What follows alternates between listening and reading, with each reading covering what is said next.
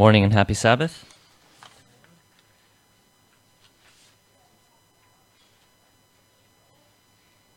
So today is a bit of a uh, special day in that normally we just have uh, church service, we have discussion time afterwards, and uh, basically we just run church service. But today we're doing communion, and for those of you, um, for some of you, this may be the first time that you're experiencing communion. And um, in the Bible, Jesus kind of gave this ceremony to remind us of. Um, of salvation, to remind us of forgiveness, and to remind us of service. And so today I want to share a short thought on the meaning of communion. And um, as we partake of um, the different emblems, um, we just want to give your mind something to be able to meditate on and think about as you participate in this special ceremony. I just realized, James, I don't have a clicker. If I can snag that from you. Thank you. So today, um, I just wanted to share with you um, a sermon entitled uh, Communion, a Call to Serve. Communion, a Call to Serve. And so, if you have your white Bibles, I'm going to invite you to turn to Luke chapter 22. It's page 847. Luke chapter 22, page 847.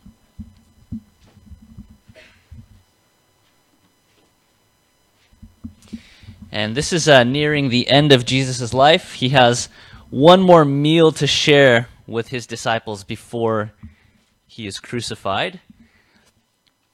And it's at this meal where it's kind of a solemn time, and Jesus is trying to share different words of encouragement to his disciples because he knows that they're really going to struggle with the fact that he's going to die. And so he's really trying to savor every last moment he has with these 12 special individuals. And what happens is during this meal, as opposed to them understanding and savoring every last moment they have with Jesus, they start arguing about who's going to be the greatest. And I kind of imagine what the conversation looked like. Judas is thinking, you know what? I take care of the finances. I'm the smartest. So I'm going to be the greatest.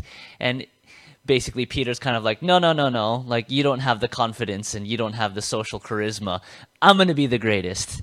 And if you think about this argument, think about Jesus. He is the most powerful person on planet Earth. He can raise the dead, he can heal the sick, he can uh, create or multiply food from nowhere. He can pull money out of animals, out of fish. Like every major human need that we could possibly have, Jesus can provide. And so here the disciples thinking we're we're in the inner circle of this powerful powerful teacher, master, lord. And so now they're kind of thinking Jesus is going to do something significant on earth and when that something happens, we're going to be a part of it. And so they start arguing over who's going to be Jesus' COO. And as the disciples are jockeying for position, Jesus gives one of the purest definitions of leadership and greatness. And I want to read that with you. If you can join me in verse 25 to 27. The Bible says, In this world, the kings and great men lord it over the people yet they are called friends of people. And uh, in the New Living Translation or in these white Bibles, it says friends of people. But if you look at the original word, it's they are called benefactors. And the translation is, or the, or the definition of benefactor is simply those who do good. But among you, it will be different. Those who are the greatest among you should take the lowest rank. And the leader should be like a servant. Who is more important, the one who sits at the table or the one who serves? The one who sits at the table, of course, but not here, for I am among you as one who serves.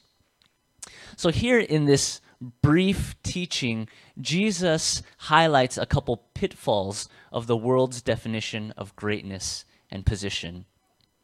The first one is that position and power can lead to corruption and oppression.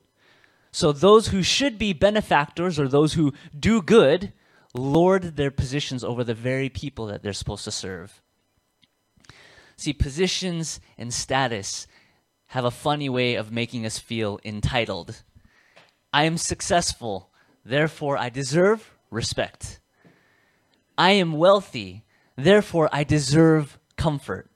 I'm allowed to act how I want because I've paid for this service. There's something about seeking and maintaining position, power, and status that makes us forget about the needs of others. Interior Castle has this interesting quote. She says, The devil sometimes puts ambitious desires into our hearts so that instead of setting our hand to the work which lies nearest to us, and thus serving our Lord in ways within our power, we may rest content with having desired the impossible here. Jesus says, The world has a way to define greatness, but I want you to be different. Um, a little while ago, Jinhao was offered a promotion. It's like, whoa, promotion, this is a big deal. Increase in, in salary, increase in power and respect, and oh, this would be amazing. I wouldn't have to work anymore. And I remember talking to Jinha. We kind of had like this family meeting. It was me, Jinha, and her dad. And um, her dad was with us, so we were just kind of like, hey, come join this conversation. And her first, first response is, I don't want to do this. And I kind of look at her, I'm like, why not? Like, this is, this is, this could be a pretty good, pretty cool thing. And she basically says, look, our family is really young. Our kids are really young. Our church plant is really young. Like, it isn't, it is it just overall it's not a good thing like there are things that i believe god wants me to do as a mother as a pastor as an individual and this position is going to make things harder and worse rather than better it kind of really um, impacted me in the sense of like oh man like sometimes in ministry it's kind of like man just make it to the top i'm going to be the gc president you know and here is this humble mother and humble pastor who's saying, you know what, I'm a woman, and at the same time, it's not something that I need. Like what God has put in my hands right now is important to me. Jesus flips the paradigm of power. The more you get, the more you give. Jesus' example of service provides an example of true greatness. Join me in verse 28 in your Bibles. You have stayed with me in my time of trial. And just as my Father has granted me a kingdom, I now grant you the right to eat and drink at my table in my kingdom. And you will sit on thrones, judging the 12 tribes of Israel. Jesus promised his disciples positions of power in his kingdom. And the first point that I covered may have given the impression that as Christians we should shun positions of power and responsibility. But here Jesus says that status and power are a good as long as the purpose of power is prioritized. Authority, responsibility, and influence require a heart for service and not only the desire for status. When we look to politicians, we want them to serve the people, not just their own interests. When we look to our managers at work, we want managers to benefit the companies they work for and the employees they manage, rather than just prioritizing their own personal careers. The wealthy and those that have a chance to gain should care for those who have needs and are not able to gain. So, in God's kingdom, the greatest entitlement for success is the ability to give. The greatest entitlement of success is the ability to give and to serve. Turn with me in your Bibles to John chapter 13. And we're going to read verses 3 to 7. John chapter 13, verses 3 to 7. This is another account of that supper. For those of you who have your white Bibles, it's page 866. John chapter 13, reading verses 3 to 7. Jesus knew that the Father had given him authority over everything and that he had come from God and would return to God. So he got up from the table, took off his robe, wrapped a towel around his waist, and poured water into a basin. Then he began to wash the disciples' feet, drying them with the towel he had around him. When Jesus came to Simon Peter, Peter said to him, Lord, are you going to wash my feet? Jesus replied, You don't understand now what I'm doing, but someday you will. Communion reminds us of the duty that privilege brings. Communion reminds us of the duty that privilege brings. In this passage, it says that Jesus received all authority from God. Can you imagine God, the King of the universe, comes to you and says, You now get to control everything? What's the first thing that you're going to do? And the first thing that Jesus does is he grabs a towel and a basin, fills it with water, and he starts washing the disciples' feet. Power and privilege brings about a sense of responsibility and duty. Hebrews chapter 12, verses 1 and 2 gives us into the mind of Christ. And though Jesus is symbolically, though he's washing his disciples' feet, there's a symbolism that's attached to that service. And here it kind of breaks down the more implication of that symbolism. Hebrews 12, verses 1 and 2.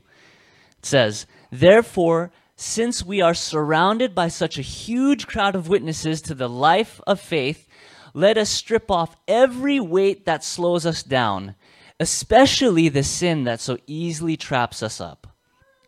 And let us run with endurance the race God has set before us. We do this by keeping our eyes on Jesus, the champion who initiates and perfects our faith. Because of the joy wait, awaiting him, he endured the cross, disregarding its shame. Now he is seated in the place of honor beside God's throne. It's easy to enjoy the benefits of privilege and shun the responsibilities of privilege. But this ceremony, communion, it reminds us of Jesus. The responsibility of, bring, of being God brought Jesus joy, even though that responsibility put him on the cross. See, benevolence is what drove Jesus to serve and to give. He is a friend of people. He's a benefactor. He is one who gives. And communion reminds us of the unchanging love of God. And when it's received, it can bring about an incredible change in us. It can cause us to give and to love and to serve. Communion is a reminder that God offers eternity to you. And in doing so, may we learn to give to those around us. We're going to go through a few emblems. The first thing that we're going to do is we're going to wash one another's feet. And that act of washing one another's feet is that symbolic gesture of saying, I am here to serve you. And so um, after that, we're going to come back into this room and we're going to partake of some emblems, and Jinhao will explain these emblems. Um, in our church, we practice open communion, and that means anybody who is a follower of Christ can participate uh, in communion. Uh, sometimes this ceremony may seem a little uncomfortable, so for those of you who may not want to participate, feel free to just have a seat in the room. We're going to have some music, and there'll be some uh, Bible verses on the screen um, to allow you to just kind of have some thoughtful meditation. And so, for those of you who would like to join us, uh, I believe the um, the wash basins are on the outside. Uh, we encourage you to partner up with somebody and um, and to participate with us uh, in this ceremony.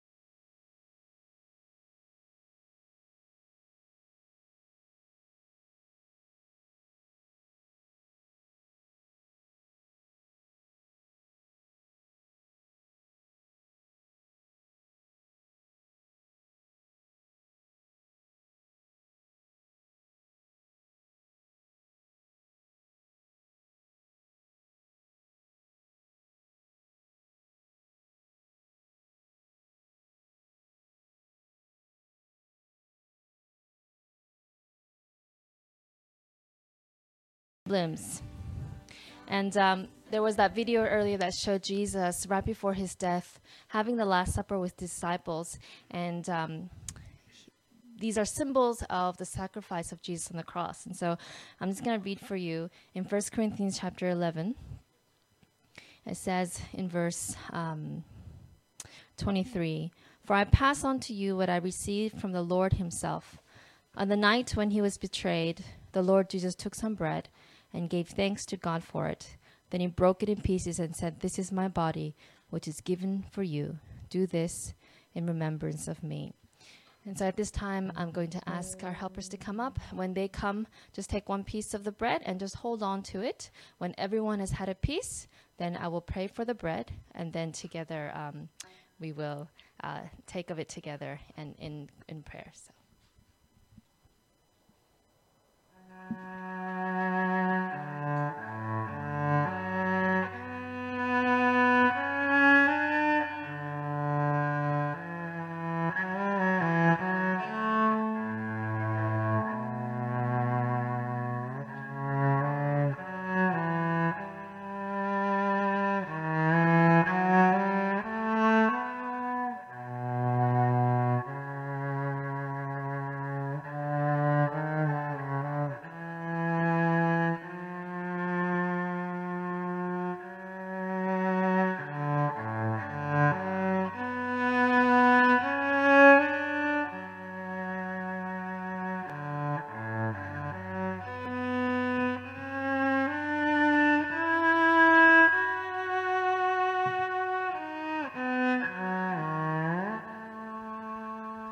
Everyone received a piece? Um, let's just bow our heads for prayer. Dear Heavenly Father, we thank you that you have given Jesus Christ to die for us so that instead of paying the consequences of our own sins, we get to live in freedom from sin and we get to have eternal life. We recognize that your body was broken for us. We recognize that the Trinity was broken for us, that when you died on the cross, um, you sacrificed so much more than we'll ever realize. But Father, we also recognize that because of your sacrifice, we get to live a new life. And so as we take this bread, we take in faith that your sacrifice is more than enough for us, not only to forgive us of all our sins, but to enable us to live a new life of purpose, a new life of meaning and fulfillment, a life that is devoted to you. And so, Father, we thank you for your sacrifice, and we thank you that we get to, we get to live this new life in you. We pray in the name of your Son, Jesus. Amen. And please take the bread in contemplation of what Jesus has done for you.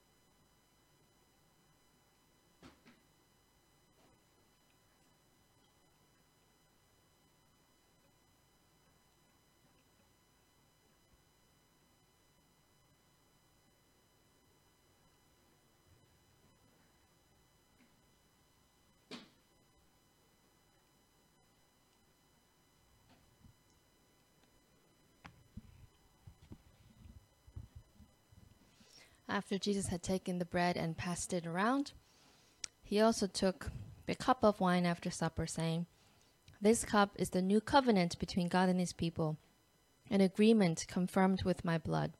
Do this to remember me as often as you drink it.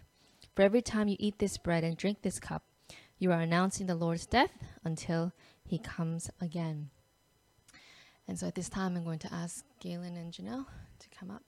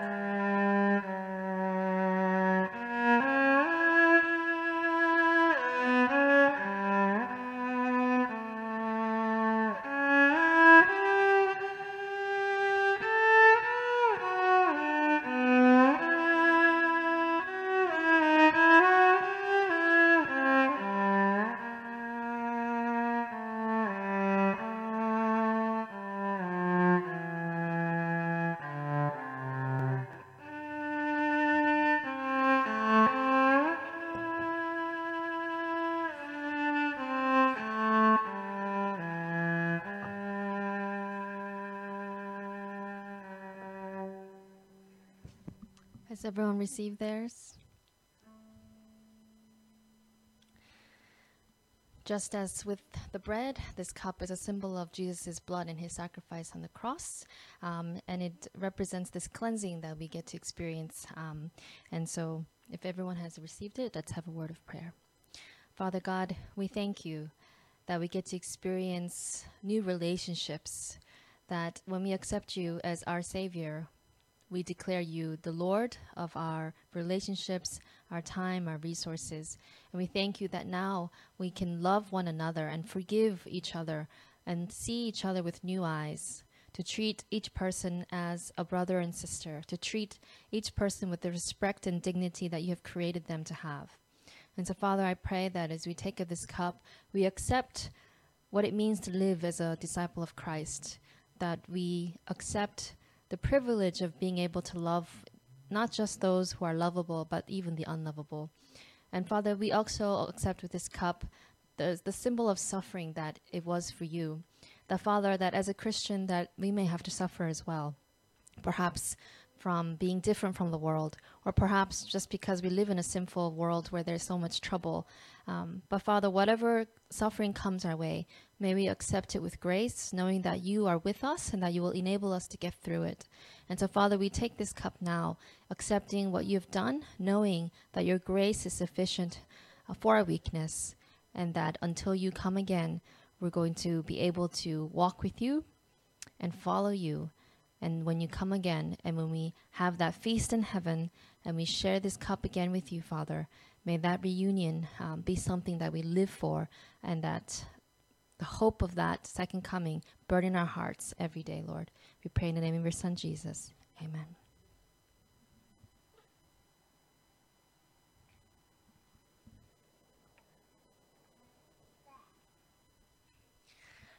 Just, hold on to your cups. We'll, we'll collect it at the end.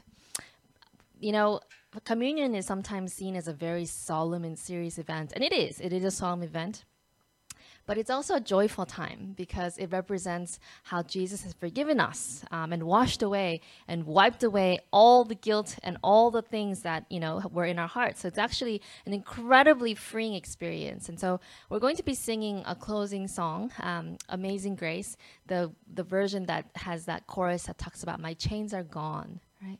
The, uh, the experience of freedom we get to have in Jesus. And so uh, we're just going to ask you to stand as we have our closing song.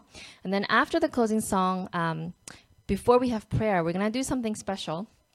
And so um, I don't know if you know, but my husband, who's, uh, who's also the pastor here, Roy, um, his membership has gotten lost somewhere between all the churches he's been at. So we're actually going to have a profession of faith today um, where we accept Roy into the fellowship of our church and the Seventh Adventist Church um, to make it official because the good news is he's also been approved for ordination. And so we need to get that done before we can have our ordination service as well. Um, so we're going to sing and then we're going to vote him into membership. So if there's anything that you have against Roy, come talk to me in the back now.